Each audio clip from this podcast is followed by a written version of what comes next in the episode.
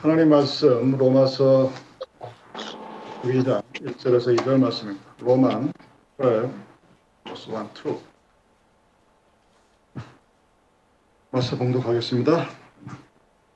그러므로 형제들아 내가 하나님의 모든 자비하심으로 너희를 권하노니 너희 몸을 하나님이 기뻐하시는 거룩한 산 제사로 드리라. 이는 너희의 드릴 영적 예배니라. 너희는 이 세대를 본받지 말고 오직 마음을 새롭게 함으로 변화를 받아 하나님의 선하시고 기뻐하시고 온전하신 뜻이 무엇인지 분별하도록 하라. 네. 하나님이 홍수로 세상을 심판하시고 노아가 방조에서 유랑하고 내려온 첫 번째 한 일이 하늘 쌓고 예배를 드린 것이었습니다. 야곱이 그의 인생의 전환기를 맞이했던 것도 하나님의 천사들을 만난 자리에서 베델에서 하나님의 집이라 불려주는 곳에서 돌을 쌓아 단을 짓고 예배를 드렸던 것입니다. 이 예배가 신앙생활에서 가장 중요한 것이라는 사실을 모르는 사람들은 거의 없습니다. 그럼에도 불구하고 모든 사람들이 이 예배가 어느 정도의 세월과 시간이 지나고 난 후에 그냥 습관처럼 드리게 됩니다. 그래서 얼마나 예배가 소중하고 우리들에게 시리어스한 부분인 지를 잃어버리게 됩니다. 요즘 우리가 처한 그 코로나로 인해서 여러 가지 불편한 일들이 참 많이 있지만 그 중에 하나가 교회에 함께 모여서 예배 드리지 못한다는 것에 대해서 다시 한번 생각할 수 있게 한 것입니다. 그래서 그것이 얼마나 소중하고 감사한 일이었다 하는 것들을 믿는 사람들은 누구나 다 이야기하고 있습니다. 너무나 익숙하죠. 그래서 감사하지 못하고 살다가 그것을 하지 못하게 된 또는 부족하게 되었을 때야 감사를 할 수밖에 없는 우리들이 인생을 살아가면서 저지르고 있는 수많은 어리석음 중에 하나가 바로 이런 것들일 것입니다. 그럼 기독교인들이 예배가 무엇인지 모르면서 내가 예배를 드렸다 하는 것에만 초점을 맞추게 되면 그것은 주먹으로 허공을 치는 것과 마찬가지입니다. 예배는 형식입니다. 근데 그 형식만 따르면 죽은 예배가 됩니다. 반대로 형식을 무시하고 내가 드리고 싶은 대로 드리게 되면 그것은 하나님을 아주 어리석은 존재로 여기는 자신의 우월감을 드러나게 됩니다. 형식이 갖추어져야 되고 그 형식에 맞는 내용, 즉 하나님께서 받으실 만한 예배가 되어야 하는 것입니다. 여러분의 마음에 하나님이 없으면 우리는 진정한 예배를 드릴 수가 없습니다. 보스턴 지역에 가면 골든 칼리지라고 하는 굉장히 유명한 개혁 신학교가 있습니다. 그 골든 신학교는 골든 목사로부터 이름을 딴 그런 신학교입니다. 이분이 신앙관중 중에 설교 준비를 하다가 힘이 들어서 책상에서 잠깐 졸면서 꿈을 꿨다고 합니다. 그래도 예배를 드리는데 수없이 많은 사람이 있는데 자신의 눈은 처음 본 약 30세 정도 되는 낯선 사람에게 시선이 갔다고 합니다. 그래서 예배가 끝난 후에 그 사람을 만나고자 했는데 이미 없어져 버렸어요. 예배 안내위원들에게 혹시 그 사람이 누구냐, 누군지 아느냐 하고 물어봤더니 그 예배위원들이 그렇게 말하더랍니다. 예, 알아요. 그 사람은 예수라고 합니다. 얼마나 놀랐겠습니까? 깨어 보니까 꿈이었다는 겁니다. 이 골든 목사님의 설교하기에서의 가장 중요한 것은 예배 시간에 예수님이 나의 설교를 듣는다는 것이었습니다. 그 교인들 역시 마찬가지로 예수님이 나와 함께 예배 드린다 하는 마음으로 교회에 함께 참석했다고 합니다. 여러분 예배는 하나님께 드리는 겁니다. 사람들에게 보이려고 하는 것이 아닙니다. 근데 우리들의 예배 형태에서 목사가 예배를 인도하죠. 그리고 교인은 함께 모인 회중으로서 하나님께 예배를 드립니다. 목사와 교인이 함께 하나님과 예배를 드리는데 사람들의 눈에는 하나님이 보이지 않고 목사가 보이든가 다른 사람만 보이게 됩니다. 그래서 착각을 합니다. 그래서 어느 유명한 교회에서는 어느 목사님이 나오지 않으면 예배에 참석하지 않겠다 하는 사람이 그 교인의 반 이상이 넘는다고 합니다. 굉장히 선한 영향력이 있는 목사님이나 하고 좋게 생각할 수도 있지만 또한 반대로 그 참석하지 않는 사람들의 마음속에는 하나님보다는 사람을 보고 그래서 사람을 보고 모이는 예배는 예배가 아니라는 사실을 여러분이 분명히 인식하셔야 합니다. 예전 한국교회에서는 안가상 뒤에 크게 붙어 있는 십자가 앞에서 기도하시는 분들이 참 많았습니다. 예배당에서 하나님이 어디 계시냐고 물으면 저 십자가에 있다고 얘기합니다. 그러신 분들의 대다수는 어, 거의 절에서 오신 분들입니다.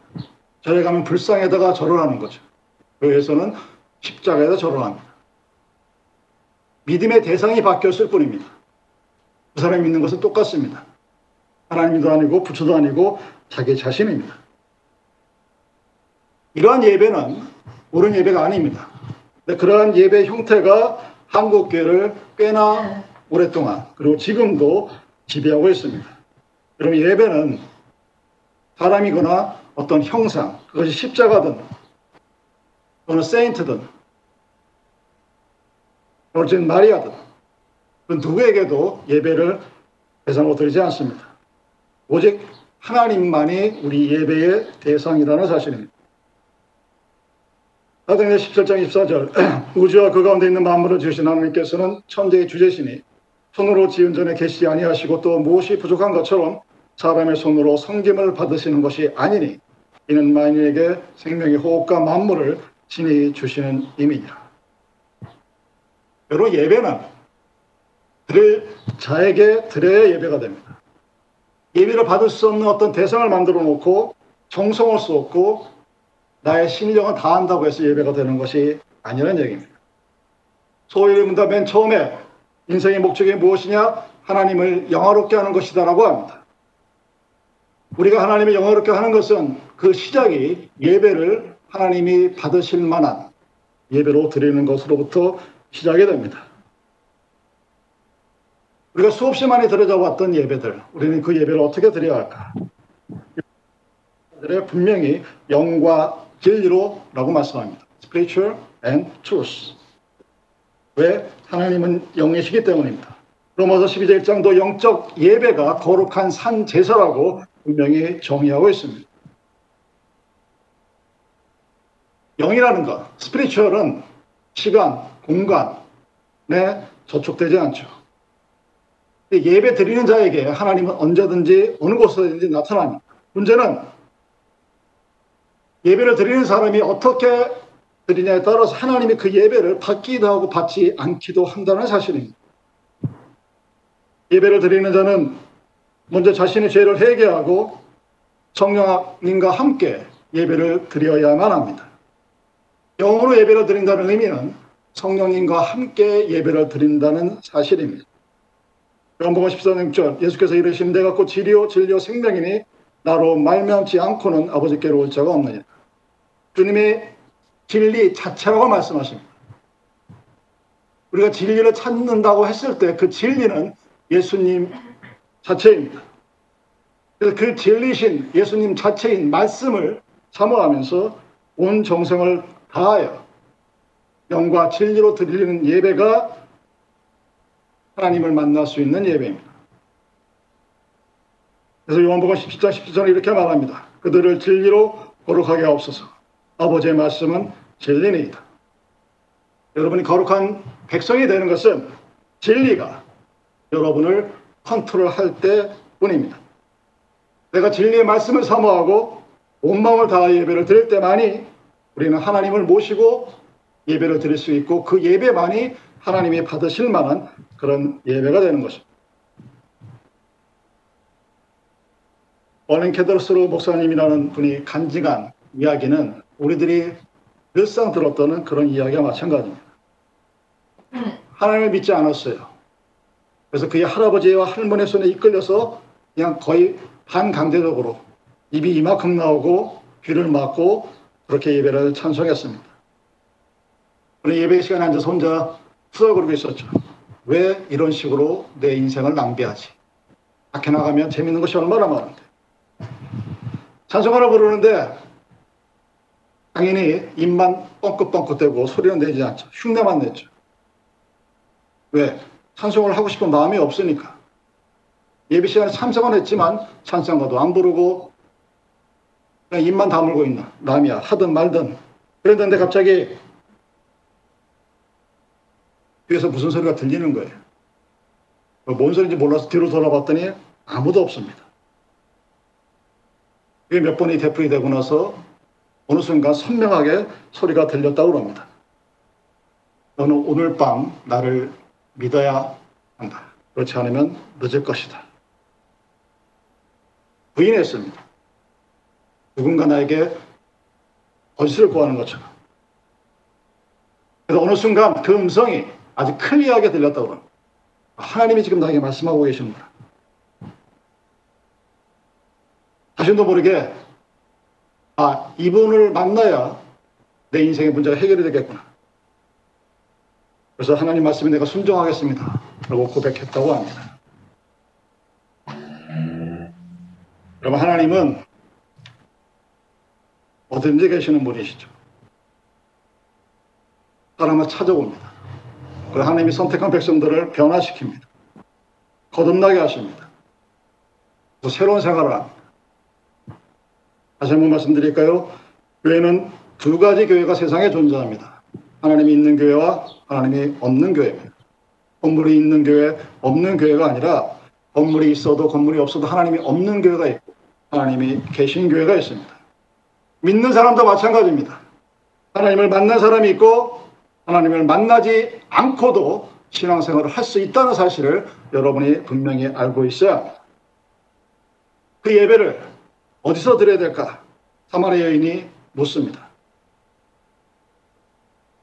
요한복음 4장 20절에서 이렇게 말씀합니다. 이 산에서도 말고 예루살렘에서도 말고 예배의 장소는 이스라엘 사람들이 제시하는 특별한 장소가 아니었습니다.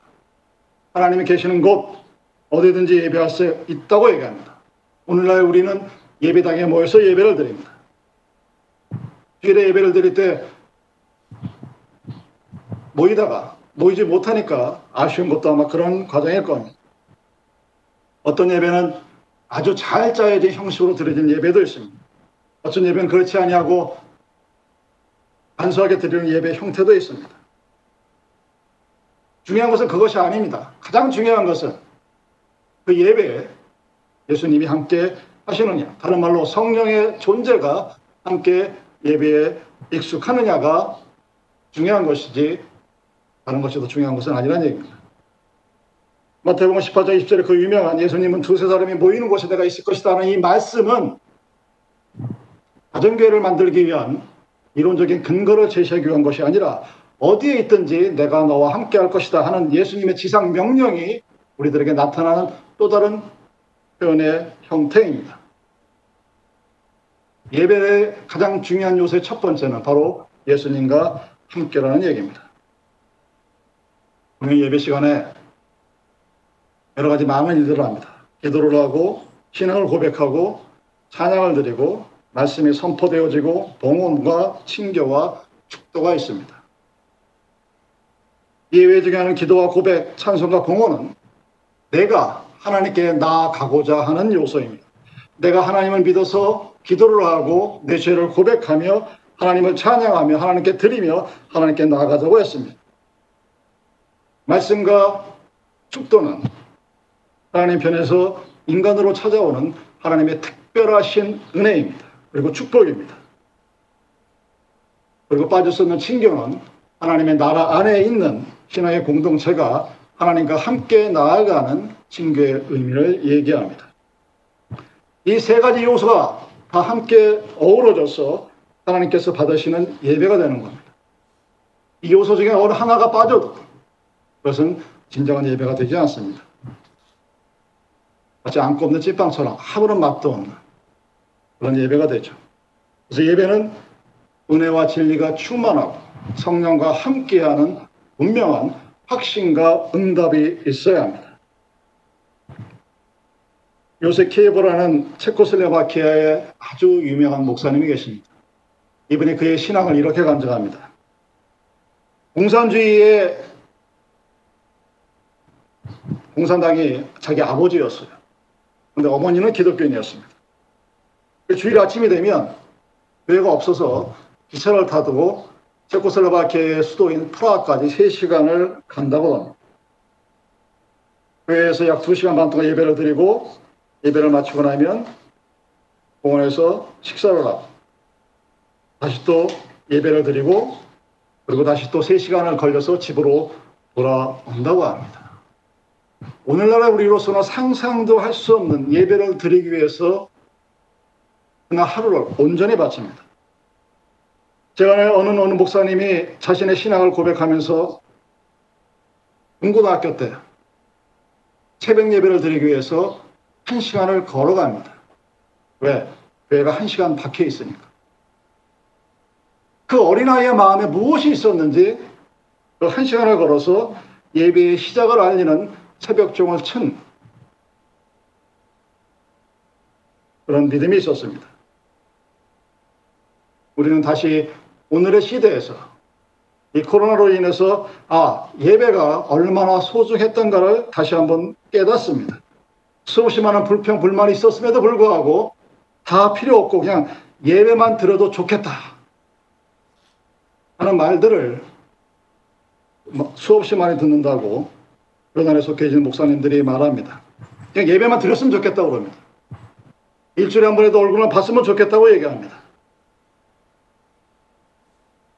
한 번의 예배를 위해서 엄청난 대가를 치르더라도 예배를 드렸으면 정말 좋겠다.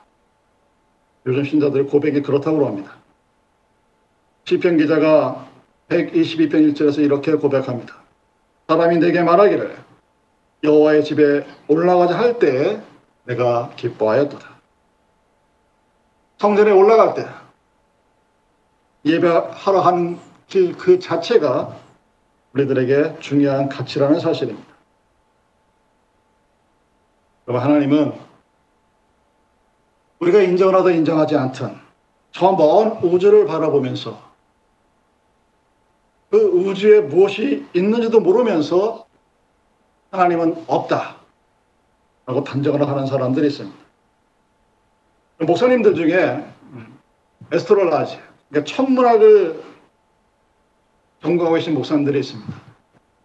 여러분도 아마 어서 들으셨는지 모르겠지만 수학적인 머리가 가장 뛰어난 사람들만이 할 수 있는 공부가 천문학이에요. 에스트로라지. 인간의 숫자를 가지고 보이지 않는 세계를 숫자화시키는 것이 천문학입니다. 근데 천문학을 전공하다가 목사가 되신 분이 제가 스승을 보시던 뉴턴 목사님인데 특징이 있어요. 정확히 무엇인지 모르겠다고 얘기합니다. 천문학 박사의 철학 박사의 신학 박사이신 분이 하는 얘기예요. 정확히 무엇인지 모르겠는데 하나님이 없다는 부정은 못하겠다. 왜? 이건 인간이 상상할 수 있는 한계를 벗어난 곳이 지금 존재하고 있기 때문에 우리는 기계가 태양을 바라보고 달을 바라보고 화성을 바라보고 화성을 간다고 머스크가 화성 가는 걸 로켓을 쏜다니까 그 정도에서 멈추는데 그거는 우주의 몇 천억 분의 일이에요. 우리는 그것도 지금 알지 못하는 상태에 살면서 하나님이 없다고 얘기합니다. 하나님이 그 정말 티끌만도 못한 우주에서 보면 먼지 하나만도 못한 이 지구에서 우리에게 무엇을 하시기 위해서 이 땅에 오셨을까? 성경을 통한 하나님의 전체적인 계획은 이렇습니다. 타락한 인간을 선택해서 그를 변화시켜 거룩하게 하는. 그래서 하나님의 일은 거룩하지 못한 사람들을 거룩하게 하는 것입니다. 예수가 이 땅에 오신 중요한 목적 중의 하나입니다. 하나님이 나타나신 것은 마귀의 일을 멸하심이라. 요한복음 1장 3장 8절. 그래서 하나님은 모든 방법을 동원하여 하나님의 이미지를 담은 우리가 하나님처럼 거룩한 자가 되기를 원하십니다. 베드로전서 1장 15절 오직 너희를 부르신 거룩한 이처럼 너희도 모든 행실에 거룩한 자가 되라. 기록되었을 때 내가 거룩하니 너희도 거룩할지이다 하셨느니라. 그리스도를 닮아간다는 것이 이것을 의미합니다. 율법을 수행하는 것이 아니에요. 뭔가를 내가 노력하는 것이 아닙니다. 하나님이 나를 거룩하게 만드신 겁니다. 그래야 나는 거룩한 존재가 되는 겁니다. 그것을 위해서 우리는 기도를 해야 합니다. 여러분들의 기도와 삶을 통해서 우리가 거룩하게 되는 것이 아닙니다. 내가 그런 과정을 통해서 믿음의 과정을 통해서 거룩하게 되는 것이 아닙니다. 이미 그리스도의 보배로운 구속의 피로 죄 사함을 받은 그 정결함을 내가 믿음으로 거룩한 자가 되는 것입니다. 우리가 거룩하게 되는 것은 나의 노력과 기도와 간구가 아니라 성령의 직접적인 사역에 의한 것입니다. 우리가 거룩하게 행동하는 것이 아니라 성령의 역사하심으로 거룩한 존재가 되었기에 그 존재 자체가 거룩한 것으로 이어지는 것입니다. 다른 말로 존재가 행위 앞에 있어야 된다. Being is the primary. 내가 예수 그리스도를 믿는 존재가 되지 않는 이상 우리는 그 어떤 것도 하나님 앞에 바칠 수가 없게 됩니다. 그래서 먼저 우리는 거룩한 존재가 되어야 됩니다. 그리고 그 다음에 행동합니다. 거룩한 성령, 그 성령과 함께하는 삶. 하나님이 성경을 통해서 우리에게 알려주는 하나님 나라의 비밀입니다. 우리는 그렇게 되어야 이 땅에서 천국이 주는 그 놀라운 평안함을 누릴 수가 있습니다. 이 혼돈한 시대에 앞으로 어떤 일이 벌어질지를 분별할 수가 있게 됩니다. 여러분 이상하지 않으십니까? 진료가 진리로 예배드리고 거룩한 산제사로 드려서 뭐라고 합니까? 온전하신 뜻을 분별하라고 얘기합니다. 여러분에게 주어진 이 상황이 결코 바람직하지는 않을 겁니다. 여기 있는 우리 중에 어느 누구도 올해 1월, 2월 달에 내가 여러분 이렇게 보낼 거라고 생각하지 않았습니다. 내가 7월이 되면 8월이 되면 어디를 가서 정말 즐거운 곳에서 놀다 와야 되는데 재미있는 계획을 세웠을 거예요. 어느 누구도 몰랐습니다. 또한 그러면서 그 계획이 저절되었다고 해서 우리는 슬퍼하지도 않습니다.